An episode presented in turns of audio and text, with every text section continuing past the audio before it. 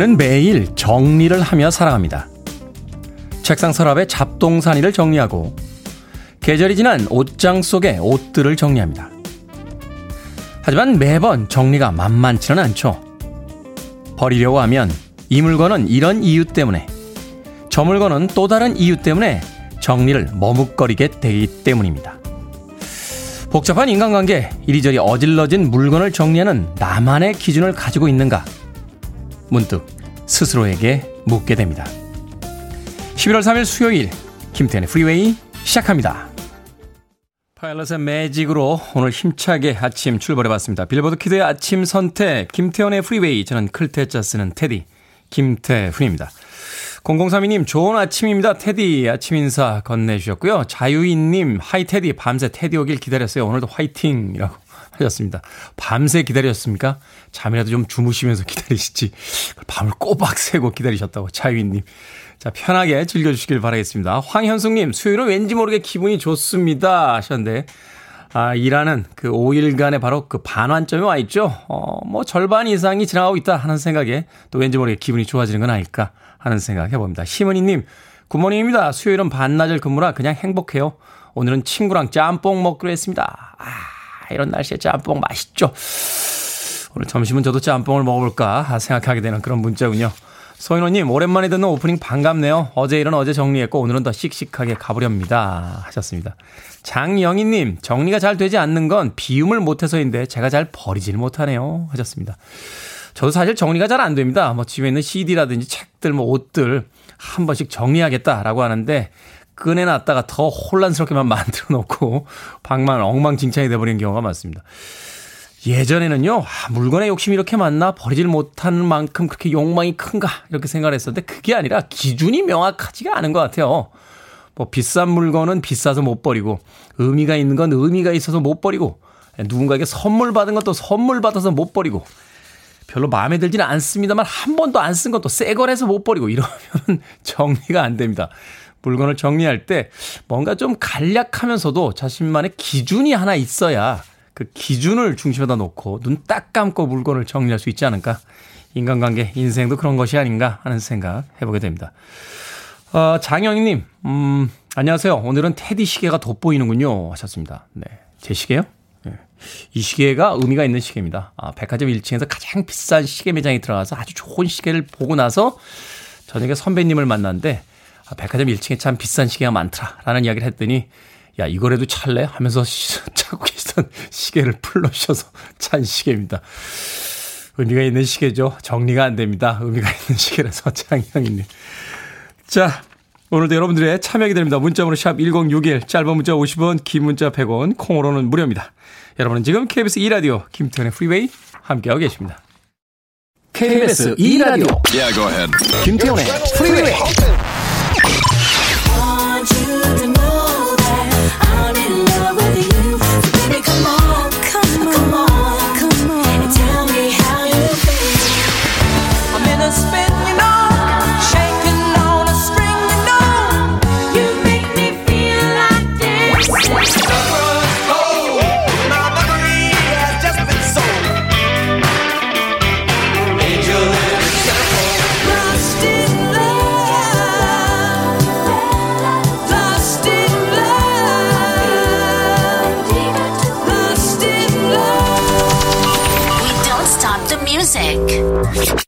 악기 연주 소리가 참 낭낭하게 들립니다. 수잔베가의 루카 들이었습니다.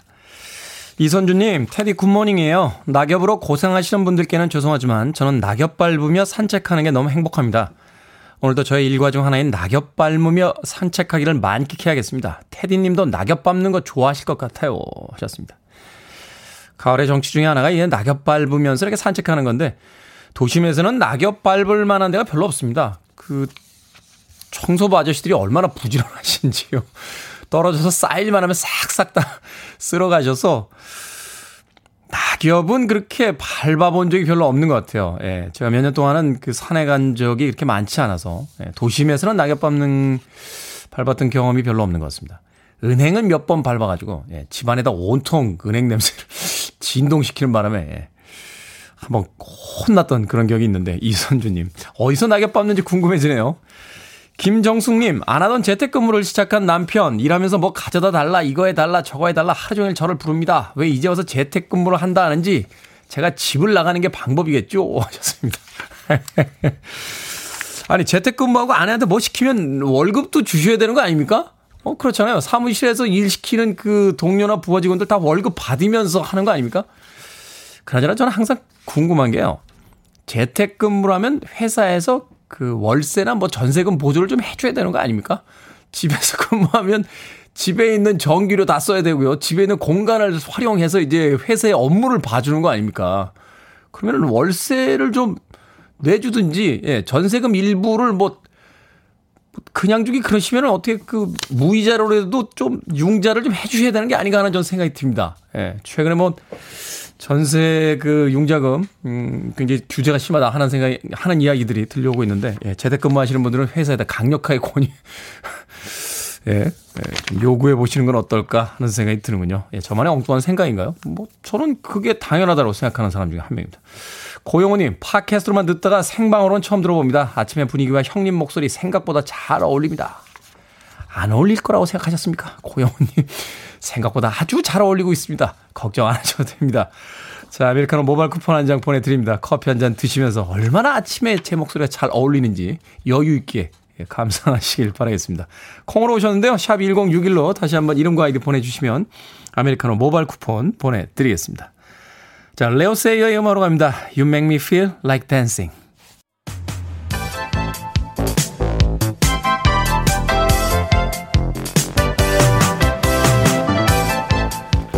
김현진님께서요, 어려운 시사를 알기 쉽게 정리해 주셔서 감사합니다. 덕분에 동료들의 대화에 낄 수 있어요. 라고 문자 보내주셨습니다.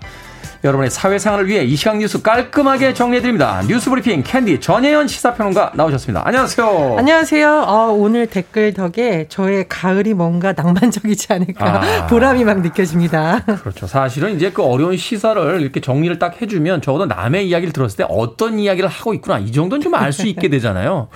그것만으로도 이 정보를 이제 얻게 되는 것들이 분명히 그 달라지는 것 같아요. 네. 오늘도 깔끔한 시사평론 부탁드리겠습니다. 자, 더불어민주당 어제 대규모 선거대책위원회 출범시켰습니다. 이재명 후보는 선대위 출범에 맞춰서 1호 공약을 제시했죠? 예, 민주당이 어제 대규모 선거대책위원회를 출범시켰습니다. 이제 본격적으로 대선 체제에 돌입한 것이고요. 이재명 후보가 이 시기에 맞춰서 1호 공약을 내놨는데 성장의 회복입니다. 일단 우리 사회가 사실 뭐 갈등, 균열 이런 것을 많이 지적을 하죠. 근데 네. 이재명 후보는 이런 것이 발생하는 원인에 대해서 저성장에 따라서 기회 총량이 부족하고 불평등이 존재한다 이렇게 진단 했고요. 성장 회복으로 가려면 기회의 총량을 늘려야 된다. 이렇게 해서 성별, 세대, 계층, 지역 간 갈등이 사라질 수 있다라고 본 겁니다. 성장을 어떤 방식으로 할 것이냐? 대규모의 신속한 국가 투자에 나서겠다고 밝혔는데요. 어, 그러면서 예를 든 사례가 좀 주목을 받고 있어요. 이 박정희 전 대통령이 경부 고속도로를 만들어 제조업 중심의 산업화기를 열었다면 이재명 정부는 탈탄소 시대를 질주하면서 새로운 미래를 걸어나갈 에너지 고속도로를 깔겠다 이렇게 또 언급을 했습니다. 네. 그리고 참 이게 현 정부의 뭐 뜨거운 감자로도 불리고 사실은 민생 문제의 핵심이라고 할 수 있는 부동산 문제에 대해서도 언급을 했는데요. 이재명 후보가 일단 사과를 했어요. 어, 국민들에게 너무 많은 고통, 좌절을 드렸다라고 언급을 하면서 강조한 점은 부동산과 관련된 제도 개혁입니다. 사실은 뭐 그동안 이 여러 가지 뭐 국정감사 과정에서도 그렇고 여야 모두 지금 강조하는 것이 어쨌든 이 개발 기획을 어떻게 할 것인가에 대해서는 계속 논의가 되고 있습니다. 그렇죠. 그래서 이재명 후보가 개발 이익 환수제 그리고 분양가 상한제를 언급했었고 그리고 예상을 뛰어넘는 대대적인 공급 대책을 마련하겠다 이렇게 약속을 했어요. 사실 많이 이제 부동산 전문가들이 그 부동산 폭등의 원인에 그 첫 번째로 보는 게 이제 공급 부족을 이야기하는 거잖아요. 그렇습니다. 그리고 사실은 이 부동산 문제라는 것이 제도 개혁이 되지 않고 단기 처방으로 과연 해결될 수 있냐는 지적이 나오고 있는 상황인데 일단 이 후보가 강조한 것은 개발 환수제나 뭐 이런 내용을 넘어섰고 또 여러 가지 제도를 강조를 하고 있는데 어쨌든 지금 민주당이 여당입니다. 그리고 다수당인데 따라서 이 민주당이 이 다수 의석을 기반으로 공약의 실현의 가능성을 높이는 입법 지원에 나설 것이라는 전망이 나오고 있고요. 실제로 윤호중 원내 대표가 최근 회의에서 이재명 후보가 언급했던 개발이익 환수제라던가 네. 부동산 감독원을 신설하는 내용이 담는 법안의 작업을 빠르게 통과시키겠다 이렇게 말을 했습니다. 따라서 일부 제도의 경우 예를 들면 뭐 굉장히 복잡한 법적인 근거를 좀 덜 마련해도 할수 있는 제도는 속도가 더 날 수 있다 이런 전망도 나오고 있습니다. 네, 특히나 이제 문재인 대통령이 선물한 넥타이를 메고 또 박정희 대통령을 언급했다 이렇게 해서 이제 어떤 통합의 메시지를 좀 강하게 제시하고 있는 게 아니냐 뭐 이런 또 논평이 나오기도 음, 하더군요. 자, 어제와 그제 국민의힘 대선 후보를 뽑는 당원 투표가 아, 굉장히 높은 투표율을 기록했습니다. 이런 가운데 또 후보 간의 불법 선거운동 공방이 벌어지고 있는데요. 좀 정리를 해 주시죠. 예, 국민의힘이 이준석 대표가 투표를 언급하면서 어, 투표를 잘 나오면 한 달 동안 탄수화물 끊겠다. 제가 보니까 아마 수치를 면밀히 보면서 네. 한 것이 아닌가 하는데 그냥 다이어트 하는 거 아닌가요? 예, 뭐 그런 평가도 나오고 네. 어쨌건 이제 기분이 굉장히 좋다. 뭐 이런 의사를 표시한 것으로 보이는데 지금 당원 투표는 1일부터 4일까지 진행이 됩니다. 그런데 첫날, 둘째 날 득표율, 투표율을 봤더니 굉장히 높이 올라가더라는 거예요. 첫 번째 날은 43.82%인데 둘째 날 2일 오후 5시 기준으로 54.49%입니다. 이게 네. 역대 최고 수치라고 하고요. 아직 안 끝났어요. 4일까지 그러면 다 진행되는 당원 투표가 종료되면 한 60% 선까지 올라가지 않겠느냐 이런 전망이 나오고 있습니다. 근데 이제 투표율이 높으면 주자들이 막 계산을 하겠죠. 누가 이게 유리한가. 그렇죠. 어 근데 이게 참 이렇게 우리가 이렇게 분석을 하기 굉장히 어려운 게 뭐냐면 지금 국민의힘이 전당대회 이후에 당원들이 늘었어요. 음. 그러면은 어느 지역에서 더 늘었느냐, 연령대별 당원 구성은 어떻냐, 그리고 이 연령대별로 누가 지지율이 더 높으냐에 따라서 다 셈법이 다른데 어쨌건 뭐 서로 유리하다 이렇게 하고 있는 상황입니다. 지금 1일부터 4일까지 당원 투표가 진행이 되고 자 오늘부터 3일, 4일 이틀 동안은 여론조사가 진행이 됩니다.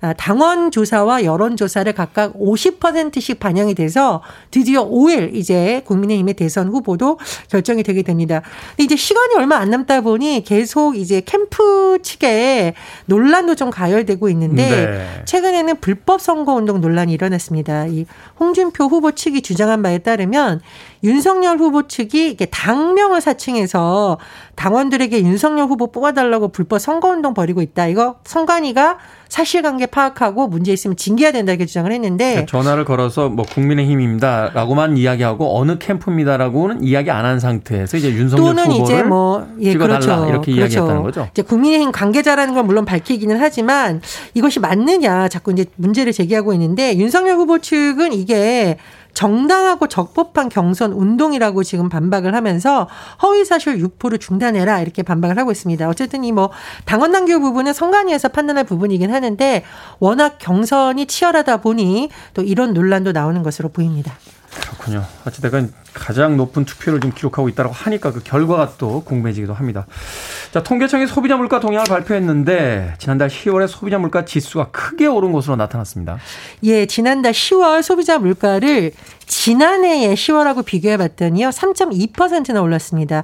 이 통계청이 소비자 물가 동향을 계속 발표를 하는데 이게 9년 9개월 만에 최고 상승률이라고 해요. 그래서 물가에 대한 좀 우려가 다시 제기되고 있는데 가장 상승세를 많이 이끈 품목을 보면 석유 류입니다. 그래서 휘발유 26.5%, 경유 30.7%, 자동차용 LPG 27.2% 상승률이 나타났고요. 빵이 6.0%라고 합니다. 이게 아. 가공식품이 많이 오르죠. 근데 이런 가공식품은 사실 서민들의 어떤 물가와 직결되는 부분이기 때문에 그렇죠. 또 주목해야 될 부분이고요. 통신비를 봤더니 상승률이 높다. 휴대전화 요금의 상승률은 25.5%나 됐습니다. 근데 이건 좀 통계를 자세히 봐야 되는데 지난해 10월에 통신비가 할인된 적이 있어요. 네. 그러니까 지난해가 워낙 10월에 낮았기 때문에 또 상대적으로 더 커 보이는 기저 효과 이런 여러 가지 면을 지금 보고 있습니다. 이 물가 상승의 요인이 뭐 크게 두 가지로 보통 분석이 되는데요. 이 코로나19의 상황이 그래도 뭐 백신 접종이나 이런 거랑 맞물려서 경기 회복세를 나타낼 것이라는 전망이 나오고 있고 그러다 보니까 수요가 증가하는 부분이 있겠는데 무엇보다도 큰 요인은 국제 유가 물가의 급등입니다. 네. 정부에서 유류세 인하했다라는 소식 전해드린 적 있잖아요. 그렇죠. 이게 이제 이런 것에 대한 선제적 대응이라고 볼 수 있는데 지금 정부에서 이 효과가 좀 빨리 나타날 수 있도록 해서 뭐 관계 장관 합동회의도 열고 어, 대책을 마련하겠다라고 합니다. 어쨌든 통계청의 분석을 보면 11월부터는 통신비에 대한 기저 효과는 줄고 또 유류세 인하를 비롯한 가격 안정 조치가 물가에 영향을 미칠 것이라고 전망을 하고 있는데요.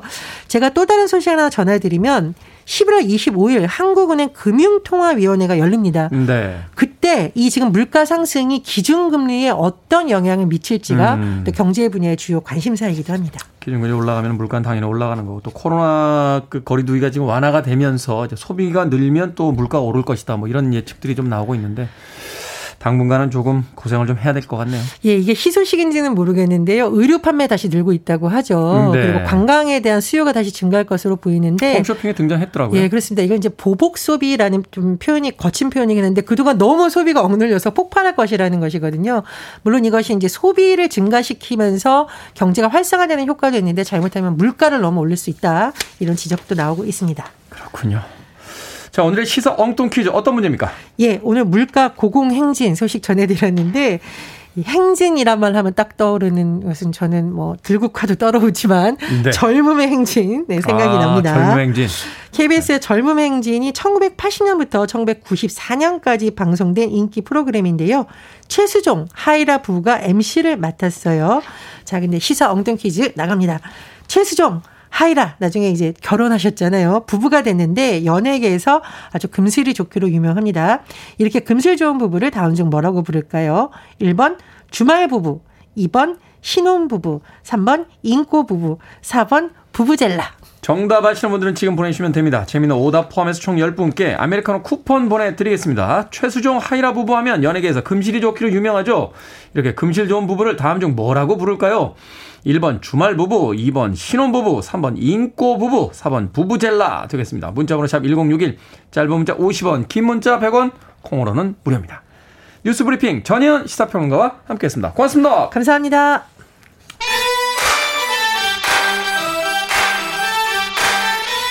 옛날에 잡지 사면 한가운데 긴 사진이 있었죠.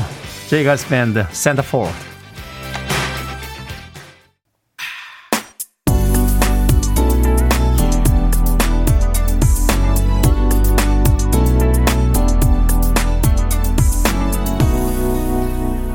Freeway. 1207님의 신청으로 들으신 곡 마이클 와이코프의 Looking Up To You 들으셨습니다. 스티비 원더의 백업 보컬로도 활동을 했다 하는 R&B계의 스타 중에 한 명이죠. 마이클 와이코프 Looking Up To You 들으셨습니다. 자 오늘의 시사 엉뚱 퀴즈 금실 좋은 부부를 뭐라고 부를까요? 정답은 3번 잉꼬 부부였습니다. 유연혜님 스리랑 부부 야 추억 돋는 김미아 씨와 그 김한국 씨가 나왔던 코미디 프로였죠. 스리랑 부부. 네, 5097님 닭살 부부. 3388님 3번 모든 남자를 원망하게 만들죠. 인꼬 부부 최수종 씨가. 예전에 그 어떤 TV 프로그램에요. 그 클래지콰의 알렉스 씨가 나왔던 거 있어요. 우리 결혼했어요. 뭐 이런 프로였나요? 거기서 이렇게 그 여자 파트너분을 이렇게 신혜 씨인가요? 이렇게 발을 닦아준 적이 한 번 있죠. 그 뒤로 발을 안 닦아주면 남자도 아니라는 문화가 퍼져가지고 예, 정말 힘들었던 기억이 있습니다. 그래서 제가 사석에서 알렉스 만나가지고 취해서 그랬어요. 너 그렇게 사는 거 아니다. 라고 했더니 알렉스가 형 취했네? 라고 했던 예전의 기억이 나는군요. 그렇죠. 어, 뭔가 이렇게 다정한 모습 보여주면 그렇지 못한 부부 사이에서는 항상 그 비난의 화살이 남편들에게 돌아오곤 합니다. 자, 오늘의 정답은 3번 잉꼬 부부였습니다. 방금 소개해드린 분들 포함해서요. 모두 10분에게 아메리카노 쿠폰 보내드립니다. 당첨자 명단 김태훈의 프리웨이 홈페이지에서 확인할 수 있고요. 콩으로 당첨이 되신 분들은 방송 중에 이름과 아이디 문자로 보내주시면 모바일 쿠폰 보내드리겠습니다. 문자 번호는 샵 1061, 짧은 문자는 50원, 긴 문자는 100원입니다. 시나 이스턴의 음악 듣습니다. Sugar Walls.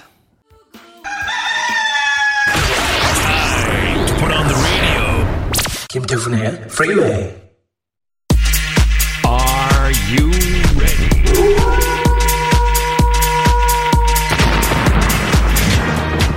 최지현님 표현에 따르면 신속한 답에 철학이 가득한 상담소 그렇습니까? 결정을 해드릴게 신세계 상담소.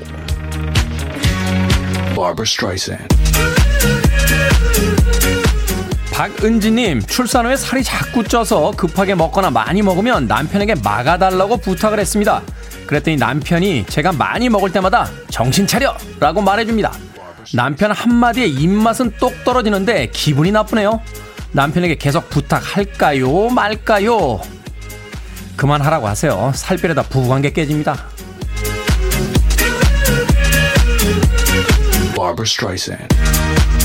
3090님, 20대 중반 작은 딸이 독립을 한다고 합니다. 장거리 출퇴근이 힘들고 퇴근 후 삶의 질을 위해서라는데 독립을 응원할까요? 말릴까요? 독립을 응원해 주세요. 이제 손바닥 위에 작은 새를 날려 보내줄 때가 된 겁니다.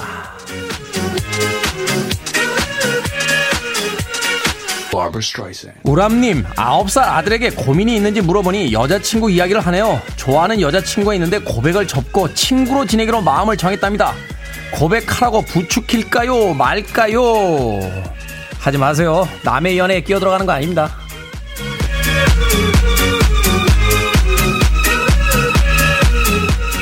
2029님, 조카에게 여자친구가 생겨서 제가 몇 번 용돈을 줬더니 이제는 대놓고 용돈을 달라고 연락을 합니다. 달라는 대로 줄까요? 아니면 네돈 아껴서 연애하라고 할까요? 네돈 아껴서 연애하라고 하세요. 연애보다 인생을 먼저 가르쳐 줍시다.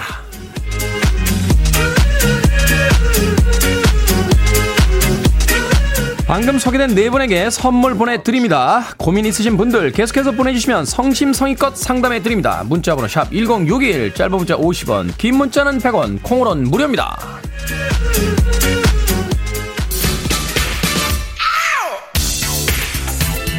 펑크의 제왕이죠. 미스터 다이너마이트, 제임스 브라운입니다. In America. listening to one of the best radio stations around. You're listening to 김태훈의 Freeway.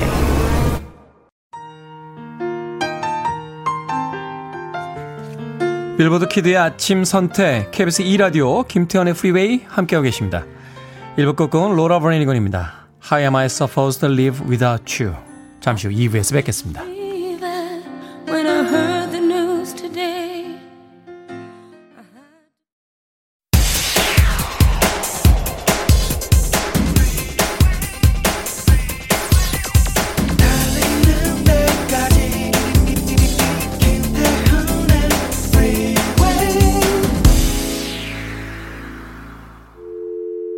I need your arms around me. I need to feel your touch.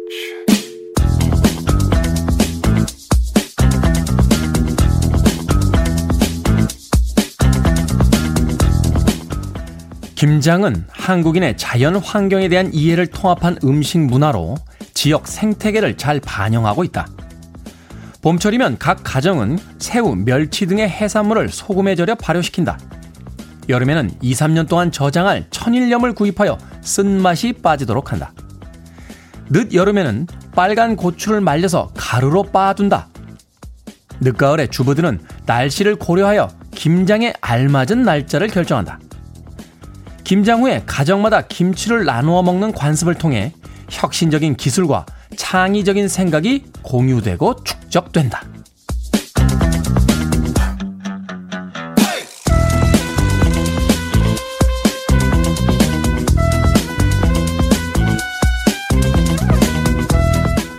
뭐든 읽어주는 남자. 오늘은 유네스코 한국위원회 홈페이지에 올라와 있는 김장 문화에 대한 설명 읽어드렸습니다. 누가 썼는지는 잘 모르겠습니다만 조선시대 김장 문화를 읽고 있는 건 아닌지 조금 착각을 하기도 했습니다. 지난 2013년 김장 문화가 유네스코 인류 무형문화유산에 등재가 됐는데요. 지역과 세대를 초월해 전승이 되고 나눔의 정을 실천하며 정체성과 소속감을 준다는 것이 바로 이유였다는군요. 아름다운, 아름다운 문화라고 자랑스러워하는 것도 좋지만 그 안에 강요된 희생과 노동이 있었던 것도 인식해야겠다는 생각이 듭니다. 김장하는 날 속 다 채울 때까지 방에 누워 계시다가 수육을 막 썰면 막걸리 한 병 들고 나타나던 그분 요즘에는 없겠죠? 힘든 날을 위해 미리 준비하라고 노래하고 있죠. 스티븐 비숍의 Save It for a Rainy Day 들이었습니다. 자, 이 곡으로 시작했습니다. 김태현의 프리웨이 2부 어, 시작했습니다. 앞서 일상의 재발견, 우리 하루를 꼼꼼하게 들여다보는 시간, 뭐든 읽어주는 남자. 오늘은 유네스코 한국위원회 홈페이지에 올라와 있는 김장 문화에 대한 설명 읽어드렸습니다. 이 우리나라의 김장 문화라는 거 참 대단한 것 같아요.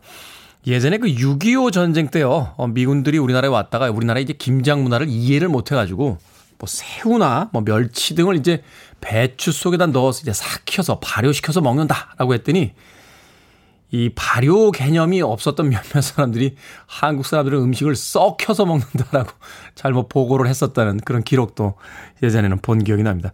자, 우리 조상들의 지혜가 대단한 것 같죠? 이 겨울철을 나기 위해서 미리 준비하는 아주 지혜로운 그런 음식 문화 중에 하나가 또 김장이 아닌가 하는 생각이 듭니다.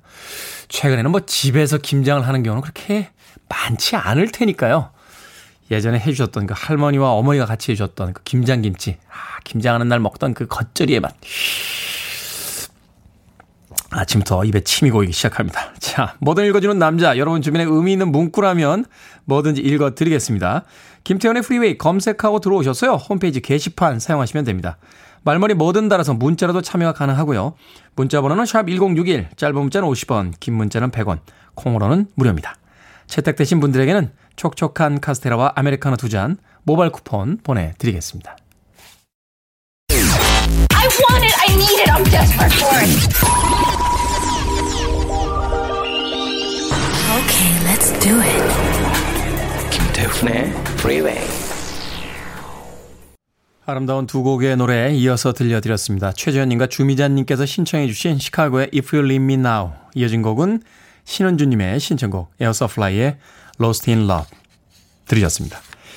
K80703125님께서요. 강릉 송정 바닷가 산책 나왔습니다. 날씨가 흐리고 파도가 높네요. 날씨가 흐려도 좋은 이 여유로움. 출근할 땐 다른 분들 휴가 얘기 들었을 때 부러웠는데 흐리지만 행복한 수요일입니다. 오늘 선곡 너무너무 좋네요. 라고 하셨습니다. 같은 음악도 어디서 듣느냐에 따라서 완전히 달라지죠. 복잡한 지하철 혹은 꽉 막힌 길알 위에서 듣는 음악과 또 여유로운 강릉의 바닷가에서 듣는 음악하고는 조금 다르게 느껴지지 않을까. 모처럼 휴가 내고 어, 바닷가 가신 것 같으니까요. 오늘 하루 여유 있게 즐기시길 바라겠습니다.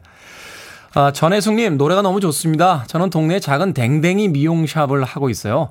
코로나로 손님도 저도 힘들어하면서 외상 손님이 많아졌습니다. 당장 아기 먹일 게 없다고 외상. 아기들 피부병 걸리면 안 되니까 일단 미용해드리고 외상이라고 하셨네요. 그러네요. 코로나 때문에 우리만 힘든 게 아니네요. 어, 그 반려동물들 키우시는, 어, 뭐 견주나 혹은 집사님들, 네. 그 아이들에게 먹일 것들도 털도 깎아야 되고 참 여러 가지 힘든 시기를 어, 지나가고 있습니다. 이제 조금씩 나아질 것 같은 어, 시그널들이 보이니까요. 음, 힘내시길 바라겠습니다. 전혜숙님 마트 상품권 보내드릴게요. 어, 제가 뭐 해드릴 수 있는 게 그 정도밖에 없네요. 전혜숙님. 어, 0762님, 테디 안녕하세요. 갑자기 궁금해서 문자 보냅니다. 혹시 MBTI가 어떻게 되는지 여쭤봐도 될까요? 하셨습니다. MBTI요? 예전에 조사를 하긴 했었던 것 같아요. ESFP인가? 뭐, 그랬던 것 같아요. 네, 무슨. 근데 왜요? 저는 사실 안 믿습니다. 아, 그거 한때 막 이렇게 SNS상에서 돌아다녀서 누가 보내줘가지고 저도 한번 해봤어요. 그거 꽤 오래 걸리더군요. 검사하는 데만도 문항이 워낙 많아가지고. 근데 딱 봤더니, 어, 장점. 야, 다 제 것 같아요. 어, 그렇지. 내가 이런 사람이지. 어, 훌륭한 사람이지. 막 그런데 단점 부분을 보니까 아닌 것 같던데요. 어, 나 아니야. 그런 사람하고. 어, 우리 스탭들이 다 F가 들어간다고요? 이게, 이게 뭐예요? F가 들어가는 게 어떤 뭐 성향이 있는 모양이네요? 그죠? 어, ESFP에서 뭐 그, 아, F자가 또 뭐 이게, 그게 있습니까? 뭐 어떤 나타내는 성향이? 예, 그런 건 잘, 아, thinking보다는 feeling을 중요하게 생각한다. 아, 감성적인 사람이다. 아하. 무슨 소리예요? 저는 책을 7권이나 낸 작가라고요. 저 회사 생활 8년 했고요. 예, 마케터였습니다. 프로모션 팀장 생활로. 저는 띵킹을 되게 중요 예전에 저희 사장님이 맨날 그러셨어요. Thinking is nothing. 이라고. 예, 생각만 으로 안 돼. 액션 해야지. 라고 했는데 그때도 참 많은 생각, 필링보다는 띵킹과 액션을 주로 했던 사람인데. 아무튼 네, 혈액형부터 이 MBTI까지 사람들을 몇 개 유형으로 나누는 데는 전 반대하는 입장입니다.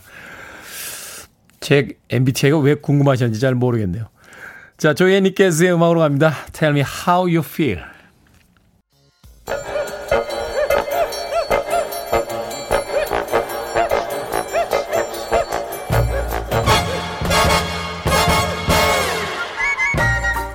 온라인 세상 속 촌철살인 해악과 위트가 돋보이는 댓글들을 골라봤습니다.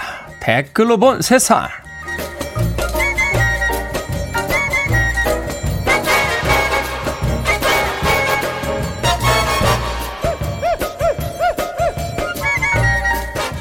첫 번째 댓글로 본 세상. 인도네시아 수마트라 섬에 사는 12살 소년이 특이한 이름으로 SNS 상에서 화제가 됐습니다. 소년의 이름은 A, B, C, D, E, F, G, H, I, J, K, Z, U, Z, U인데요. 마지막 Z, U, Z, U, 주주는 부모님의 이름을 합친 것이라는군요. 여기에 달린 댓글들입니다. 미미야님, 이름 부르다가 알파벳송 부르고 싶어질 듯요. 고야스님, 그나마 끝이 주주라서 다행이네요. 애칭처럼 부르면 되잖아요. 부모님들이 아이들에게 의미 있는 이름 지어주고 싶으신 건 알겠습니다만 알파벳송 가사 만드시는 것도 아니고 이 이름으로 살아갈 아이들 생각도 좀 하셨어야죠. 그나저나 A, B, C, D, E, F, G 음, 왜 내 비밀번호랑 비슷한 거냐? 기분 나쁘게.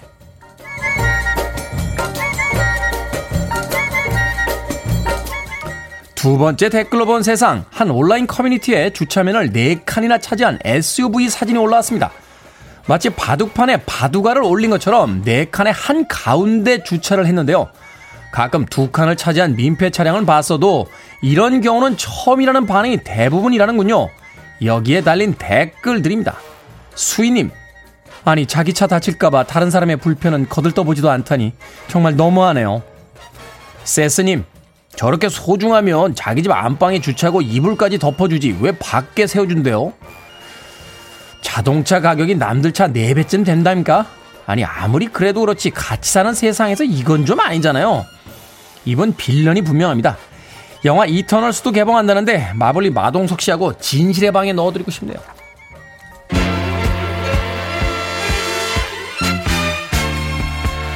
답답할 땐 음악이 최고죠. 글로리아 게이너, Never Can Say Goodbye.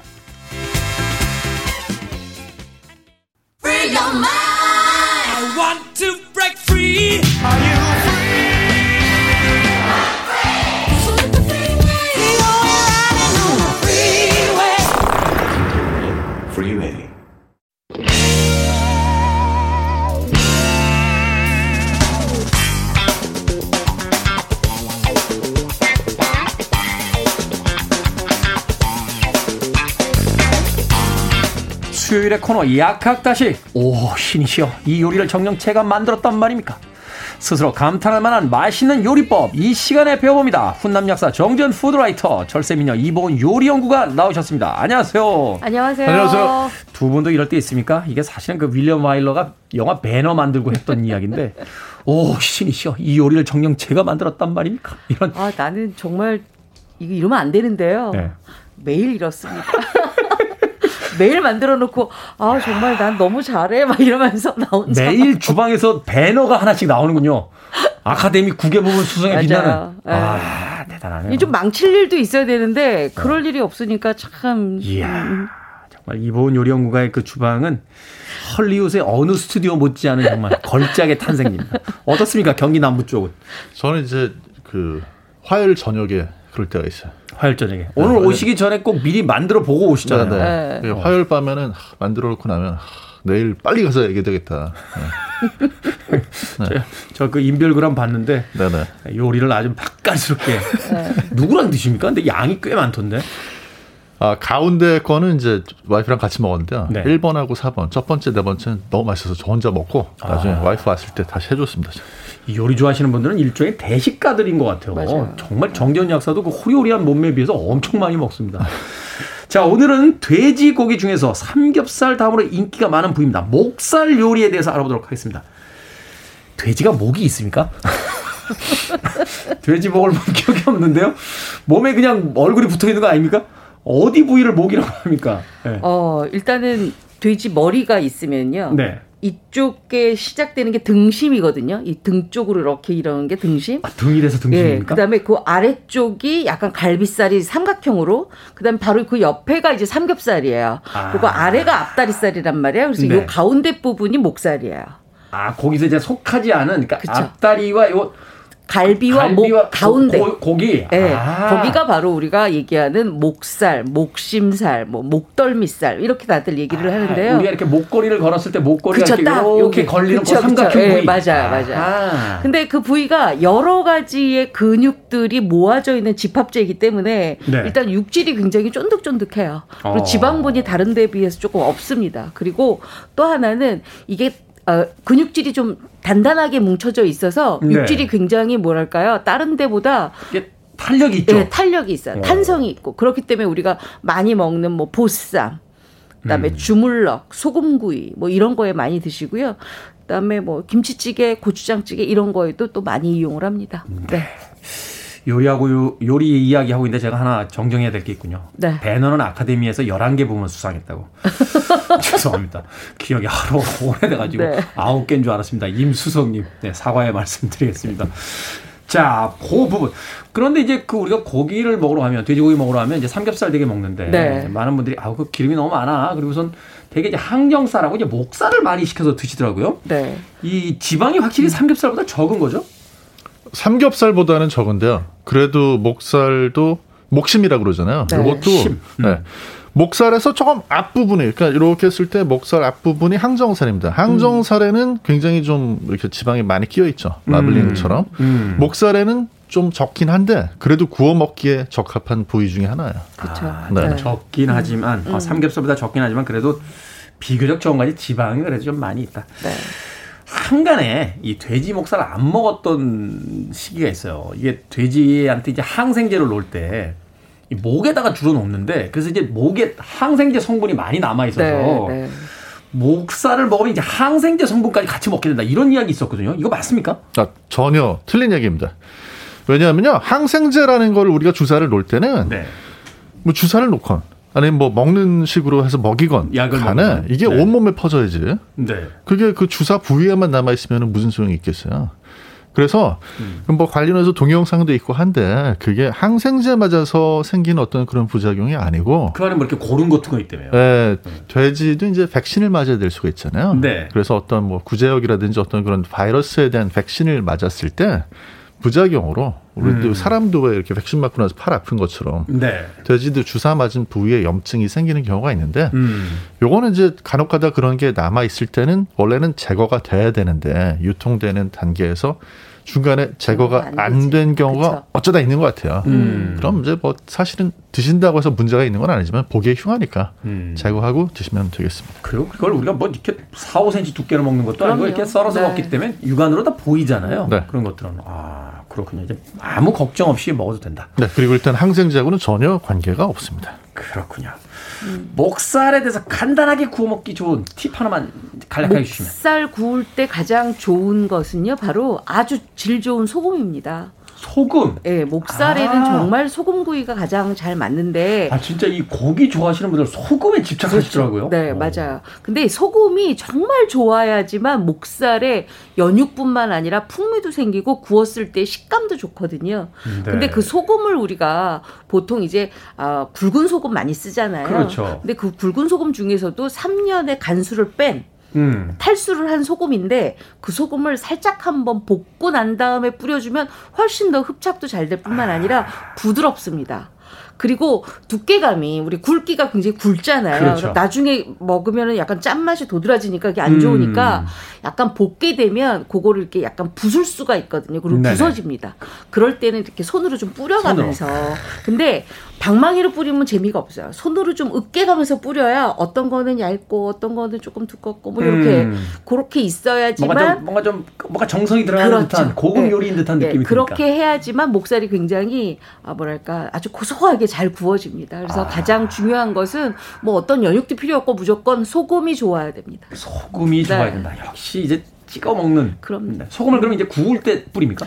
굽기 전에 살짝 뿌려놓고 어. 살짝 한 5분 정도만 스미고 난 다음에 뿌리시면 육즙에 아, 구우시면 살짝 스며 들어 간 다음에 네, 그러면 그 안에 있는 육즙이 딱 이렇게 올라오는 상태에서 딱 불에 올라가거든요. 음. 그러면 착 하면 그 소리가 나면서 잘 구워지잖아요. 그 소리는 정말 그때 우리 잡수시면 맛있죠. 저는 인류의 그 수많은 폭군들이 음. 바로 그 소리를 들었으면 그렇게 폭군 짓을 안 했을 거라고 봐요. 그걸 먹는 순간 어떻게 세상이 세상이 평화로워지는데. 맞아. 여기서 하나 더 여쭤보고 싶은데 네. 그 돼지고기 먹을 때 특히 이제 냉동 삼겹 같은 거 먹을 때 네. 후추 이렇게 뿌리잖아요. 네. 그 돼지 향들 좀 잡는다고. 근데 어떤 뉴스 보니까 이 후추는 굽기 전에 뿌리면은 뭐 발암 물질이 나올 수가 있다. 뭐 이런 이야기도 있던데 맞습니까? 그죠. 발암 위험 물질로 생각이 되는 아크릴아마이드라는 게 생길 수 있다라는 네. 얘기인데요.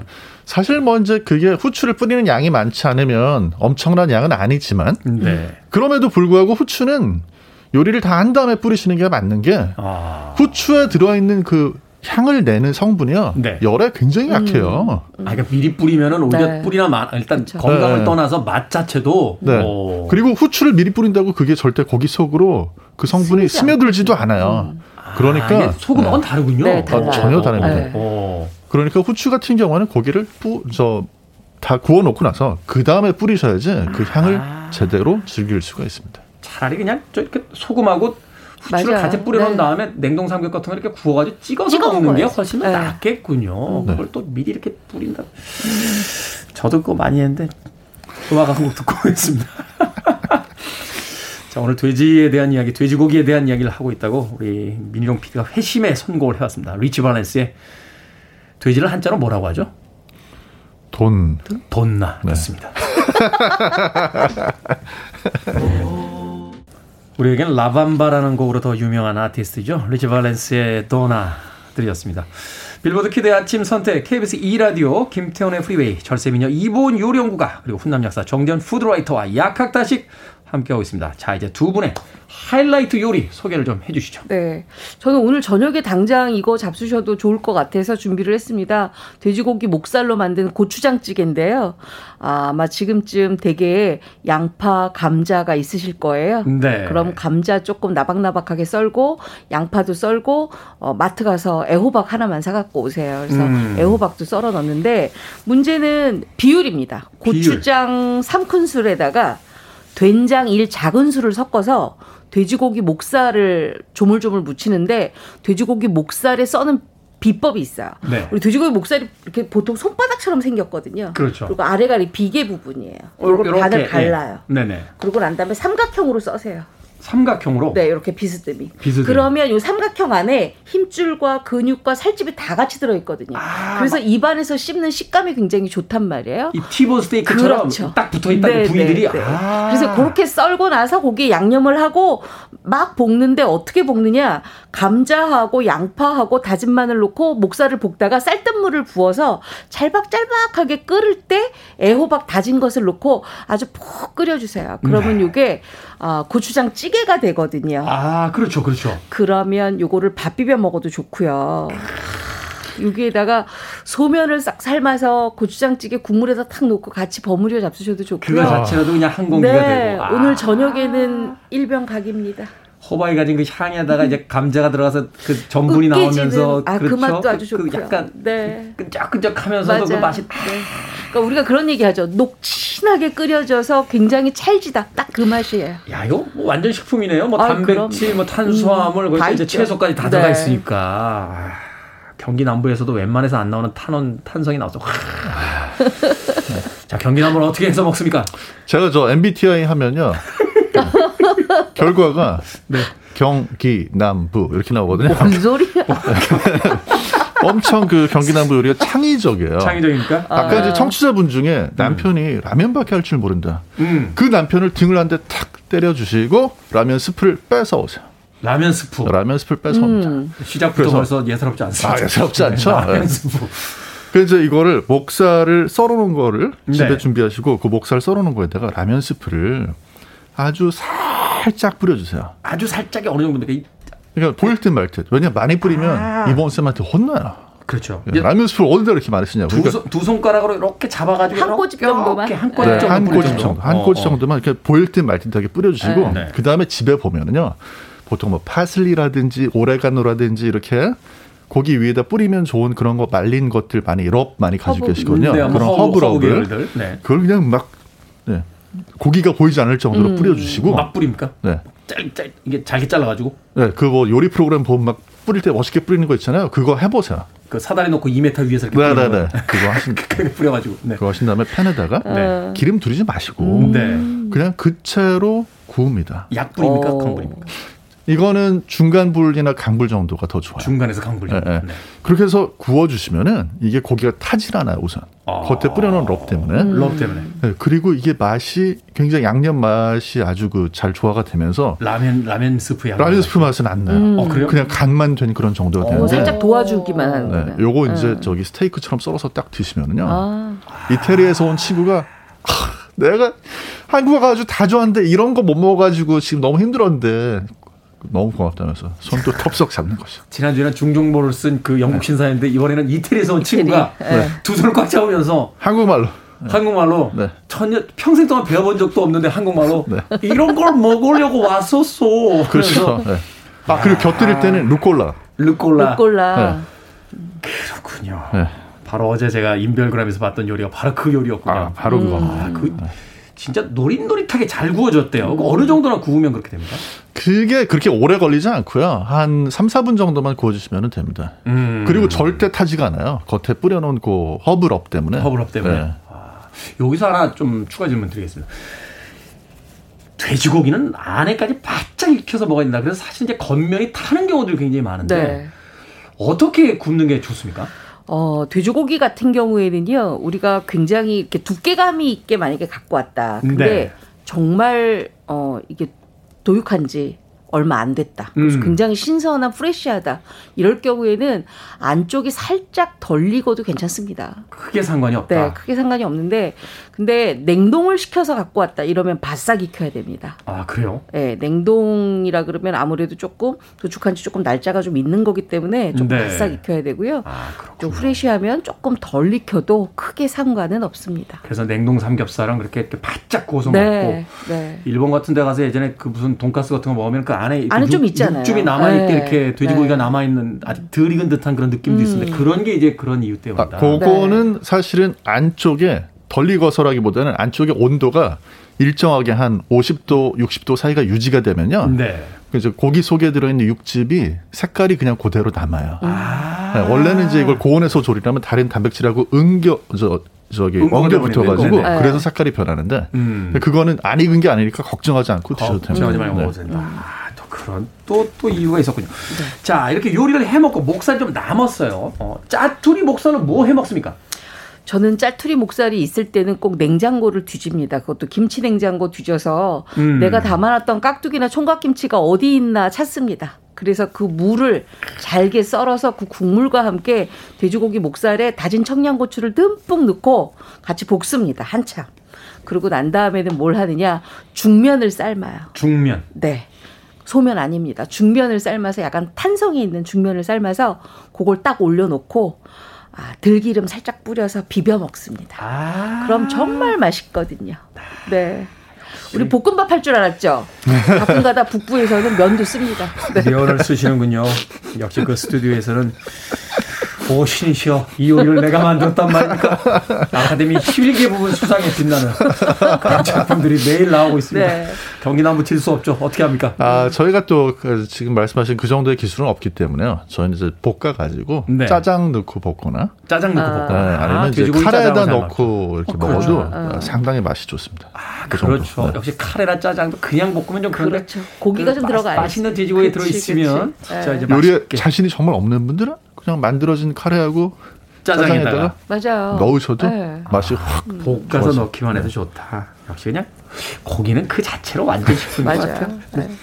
자, 양념구이인 주물럭, 돼지 목살로도 많이 해 먹죠. 양념 비법 마지막으로 좀 알려 주신다면. 어, 주물럭 하실 때 가장 특징은 마늘을 쓰시는데 마늘을 칼로 일일이 다져야 됩니다. 우리가 아. 간마늘 쓰시면 일단 안 돼요. 안 되고. 그러면 그 간마늘은 이렇게 갈면서 생기는 열 때문에 일단은 마늘이 약간 발효가 된 상태거든요. 그래서 음. 고기가 맛이 없어요.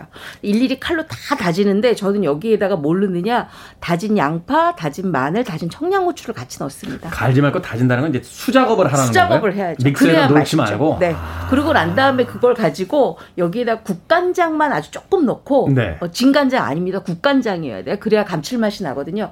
돼지고기 목살 집어넣고 한참을 치댑니다. 손으로. 네, 손으로 치대서 그 손에 있는 열기가 고기 안으로 스며 스며들게. 그래서 아. 마늘과 어, 양파와 청양고추 향이 스며들도록 하고 난 다음에 냉장고에서 딱 12시간만 놓고 난 다음에 그다음에 후라이팬을 뜨겁게 달궈서 그거를 기름 없이 구워 잡수시면 정말 끝내주는 주물럭 구이가 됩니다. 마치 그 연애 때 사랑했던 누군가의 그 어깨를 주무르듯이 그렇게 그냥 오랫동안 정성스럽게 손가락이 빠개지도록 주물러가지고 기름 없이 그 양념과 함께 먹으면 맛있다. 네. 네. 입에 침이 고이네요. 자, 그 사람은 어디로 갔을까요? 자, 경기 남부산 주물럭 어떻게 네.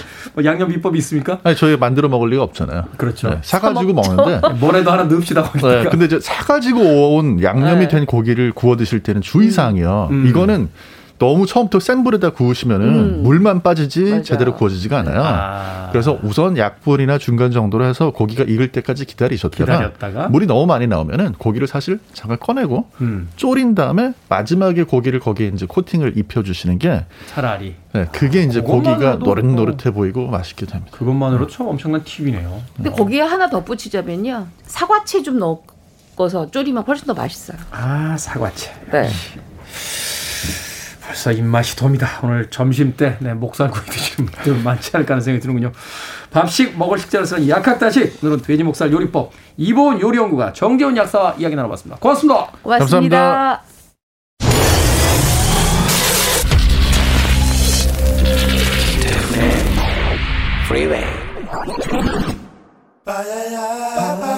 감사합니다. KBS 2라디오 김태훈의 프리웨이 오늘 방송 여기까지입니다. 수요일입니다. 반환점을 돌고 있습니다. 조금만 더 힘내십시오. 강정림님, 홍당무님, 0586님이 신청해 주신 실의 Kiss from a Rose 오늘 끝곡입니다. 저는 내일 아침 7시에 돌아옵니다. 고맙습니다.